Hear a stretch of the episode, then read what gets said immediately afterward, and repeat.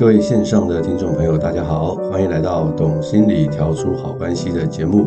我是美味关系实验室的节目主持人江尚文，智商心理师。呃，那今天要讲的主题啊，是跟我最近这个碰到的一些个案有关啊。大家知道哈，最近这个经济的状况不是太好，因此呢，我有很多的个案呢，他们可能失业了，或者是重新得找工作。或者是薪水呢，一直没有涨啊，但是物价一直涨啊，就感觉到很焦虑啊，压力就很大。所以呢，这一类的个案呢，最近就增加了蛮多的。那这就让我想到说，诶，他们焦虑的原因啊，我们是可以去理解啊。那因为经济不好嘛，那就会造成这种所谓的生存的焦虑。但是呢，我也看到有一些人，诶，虽然薪水好像啊减少了啊，或者是薪水没增加。这个通膨的压力增加了，但是他们的这个快乐程度啊，或者是焦虑程度，并没有因此而增加。因此呢，我今天就想跟大家去啊谈谈这个主题，就是我们的金钱呢、啊、跟我们的幸福感之间的一个关系。啊，我们常常会听到一句话说啊，这个没钱呢是万万不能啊，没钱好像做不了什么事情哈，所以就会感觉到说，假设有钱的话，就可以做很多想要做的事情。因此呢，这个幸福感呢就会增加。那真的是如此吗？那到底金钱跟幸福感之间的关系是什么呢？这一类的研究啊，其实也蛮多的。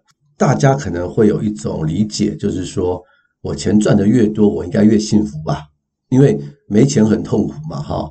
呃，钱赚越多，好像越开心哦。啊，这个是一个蛮合乎逻辑的想法嘛。那真的是如此吗？那英国广播公司哈 BBC 呢，他们有个理财节目哈，他们就邀请了两个专家，然后去谈谈关于这样的一个主题啊。其中一个是牛津大学的教授，叫做伊曼纽尔，那另外一个是慈善机构的幸福行动的负责人，叫做马克威廉姆森。他们在这个节目里面就分享了很多的东西。那我看了之后，我觉得哎，还真的是蛮有感的啊。然后这个教授啊，他说啊，金钱的确能够让人过上比较体面的生活，但是呢，根据很多的研究啊，收入增加与幸福感上升两者之间的关系是呈所谓的对数关系，并不是正比关系哦。这是什么意思哈？就是说，假如呢，你的收入是两万英镑的话，翻到了四万英镑。你的幸福感会增加一倍吗？并不会。他说，你要增加一倍的话呢，你要从两万英镑翻到了八万英镑，你的幸福感才会增加一倍。因此呢，这边就有一个警告啊，就是告诉我们说，不是你薪水越高，你的幸福感就会不断的增加。那很多的研究也告诉我们，我们的收入水平啊，达到了一个平稳期以后，那在超过这个平稳期以后啊。我们更多的金钱跟我们的幸福满意度啊，就没有显著的关系了。因此呢，幸福啊不完全是与收入有关的，开心快乐呢不完全决定于这个金钱的因素啊。但是呢，不可否认的，当我们很没有钱的时候，我们为了要满足基本的需求啊，吃的东西啊，住的东西啊，衣物啊，教育啊这一类的东西。当我们有钱的时候，的确我们会相对觉得比较幸福。但是当我们达到一定程度的收入之后，我们再增加的话，其实就不会了。那很多的研究也告诉我们说，全世界啊，认为自己最幸福的国家，大概都是北欧的国家。是因为北欧的国家收入比较高吗？不一定哦，是因为北欧的国家呢，他们相对彼此更加的平等。嗯，大家都知道北欧是一个社会福利相当好的一个地区哈。这个他们收很重的税，然后这个很重的税呢，除了用在政府的运作之外哈，那很多都是放在这个社会福利上面。所以有钱人呢，跟没钱人的所享受到的社会福利呢，不会差别太大。所以你有钱也不代表什么，我没钱我也可以享受到一样的社会福利。所以他们的幸福指数啊。就一直是站着非常高的一个地步啊，常常都是榜首。这一点就告诉我们，假如大家啊都差不多的话，就比较不会互相比较。当人呢会互相比较的时候啊，这个幸福度啊也会下降。那这一点呢，我会在下一集的节目啊，跟大家去分享关于这个社会比较的一些东西啊。所以平等的社会啊，会让大家觉得更加的这个幸福啊。呃，有一个学者啊，叫做梅尔斯哈，他就研究这个美国的经济啊，他研究了在二次世界大战以后美国经济的发展水平啊，跟国民幸福度的关系啊。他发现说，到了二十世纪末。整个社会的财富啊，比一九五七年呢是翻了一倍啊，中产阶级呢扩大了近两倍，大部分家庭的收入啊都有非常明显的增加。可是呢，你去问他们说，你觉得自己非常幸福的人数呢，却从一九五七年的百分之三十五啊下降到一九九八年的百分之三十三，觉得自己很幸福的人数下降了。此外呢，更恐怖的事情是什么呢？离婚率呢增加了一倍，青少年自杀增加了三倍，暴力犯罪增加了四倍，得到这个忧郁症，尤其是青少年患者的人数呢，却是急剧上升。就发现说，当大家很有钱的时候，物质很繁荣的时候，社会的幸福感反而下降，身心的问题反而变得更多。他把这样的一种困惑的现象叫做美国的困惑。那另外有两个学者叫做 Danner 跟 Sass 呢，他也考察了自一九四六年啊到一九九零年间美国幸福感的变化趋势跟可支配收入的关系啊。那基本上啊，大家都了解说这个收入增加嘛，那美国大部分的人的可支配收入啊也是急剧的增加，可支配收入急剧的增加，可是呢幸福感的水平呢并没有增加，只是维持不变。所以你就会发现说，大家有钱呢，整个社会有钱呢，国家有钱呢，不代表大家的幸福感是增加的。呃，这一点呢，也可以从这个台湾的经济发展可以体现得出来哈。你可以说现在的台湾应该比以前来的有钱吧？我们用 iPhone 啊，我们的科技啊，便利性啊，比之前呢来的更加的方便。可是你问大家的幸福感有增加吗？我猜哈，大部分的人会跟你说没有。并没有增加，我只是觉得我很忙，或者是有很多的焦虑跟担心。所以你可以看到说，当你有钱的时候啊，你的幸福感是不一定会增加的。但也有一些研究呢，告诉我们说，他说，假如你跟一个呃你的伴侣结婚，你们感情很好的话，你应该就感觉到很幸福吧，对不对？假如你有一个好伴侣哈，你的幸福度上升的比率啊，比你收入增加所得。到的幸福啊，多百分之七百六十七啊！假如你的健康本来不太好，但是因为你运动啊，你努力去改善啊，变得良好的话，这种幸福度的上升率啊，比你收入增加所得到的幸福度啊，多了百分之六千五百三十一啊！所以你就可以理解哇，你看这个运动或健康的幸福度，比收入增加还来得重要很多。那假如你很不幸啊，离婚啊或失业。这样的话，你的幸福度会下降嘛？那这个下降的比率啊，跟你年收入减少三分之二十的幸福度降低的程度是差不多的。所以你可以看到，其实人呢的一生啊，金钱呢可能只是让我们有一个基本的幸福度，真正会让我们幸福的东西，不只是在金钱上面。那大家可能会问啊，那到底年薪要多少才是会觉得是最好的一个状态呢？诺贝尔经济学奖的得主康奈曼呢，他有研究哦，他调查了不同国家不同职务的收入跟他的心理变化，他发现呢，假如你的收入达到年薪啊台币两百一十五万到两百四十万的话，你的幸福度就不再成长了。哦，大家听了不晓得你有什么感想？年薪在两百万以上的人呢，基本上在台湾应该是不多了啊，所以我们都还有很多的成长的空间啊。那这个趋势呢，不管是在美国或是日本呢，大概都是一样的。超过这个水准呢，幸福度不会再往上升了。哎，那你说我还没到这个水准，我努力赚钱就代表我幸福度会上升吗？呃，基本上哈，在台湾的话，他是这样说的：假如你的收入超过年薪呢一百到一百一十五万以上呢，假如你想要让幸福度啊提高百分之五的话，你必须再增加一倍的年收入。哇，我一听到吓死了。我为了要提高我的幸福度百分之五呢，我要很努力、很努力的工作，让我的年收入增加一倍啊。那我心里想说，那我们有这样的必要吗？所以不晓得大家的收入如何哈。这边说，假如你的年收入是一百到一百一十五万的人呢，看起来好像你应该是很幸福了。假如你还要为了这个收入再增加，你可能要付出很大的代价，但是你的幸福度只会增加那么一点点啊。在二零一九年的主计处公布的数据呢，现在台湾人呢平均收入的中位数大概是五十万元，中位数就是最多人收入的那个统计上的位置，大概是五十万元呢。现在是二零二三年，我猜不会差太多了，会有一点增长。所以今天不管你是在哪个位置哈，在哪一个区域呢，可能大家可以去想一想，我这么努力工作赚钱。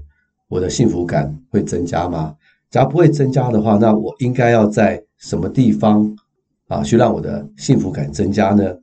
呃，有一些研究告诉我们呢，其实一个人的幸福感啊，除了金钱以外，有很多的东西都会扮演很重要的角色。其中一个变相啊，就是我们的人格的因素。有一些人呢，他天生比较乐观啊，他就比较开心；那有一些人呢，就天生是比较悲观一点。所以他就算成功了，他可能也会觉得自己不够好，觉得自己不够幸福啊。所以人格的这个因素呢，呃，让我们个人觉得幸不幸福啊，占有很大的一个比例啊。那假如讲到人格的话，大家可以去听听看我们懂心理调出好关系的节目，在第九十九跟一百集啊，我们有讲到所谓的五大人格啊。那他们也是用这个五大人格去研究啊。他们里面有提到说，假如你是比较外向的人，啊，一般来说你的情绪会比较稳定啊，幸福感呢会比较高一点。你就算在一个逆境中回到一个正常的水准，也比较快，然后你的幸福感会比较高，并不会随着环境的变化而有非常大的一个差异啊。那假如在这个五大人格里面，你是属于神经质比较高的人的话。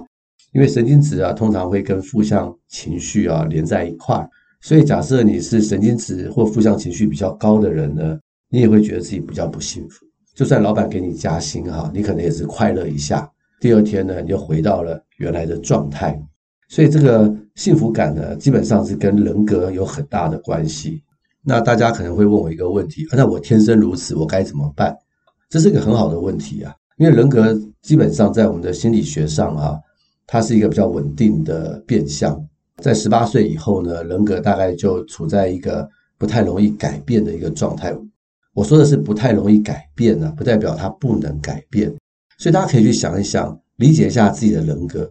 假如我是一个比较这个正向的人，啊，比较外向的人，那我大概可能跟你讲说，恭喜你啊，那你可能比较乐观一点，那你的幸福指数会比较高。但是，一旦我是一个比较神经质、比较内向的人，也不代表我的幸福度就会低，那我也可以去透过做一些别的事情呢，去提升我的幸福度，而不一定要因为我的人格而让我觉得这个世界是很悲观的。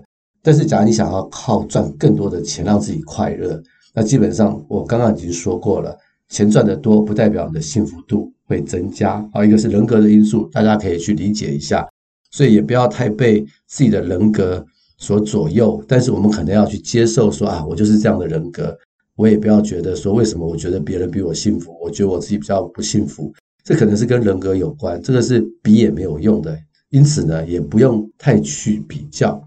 那另外一个很重要的因素就是你的控制感啊，很多人呢，这个自我决定、自我控制感比较强的话，他也会觉得比较幸福一点。为什么呢？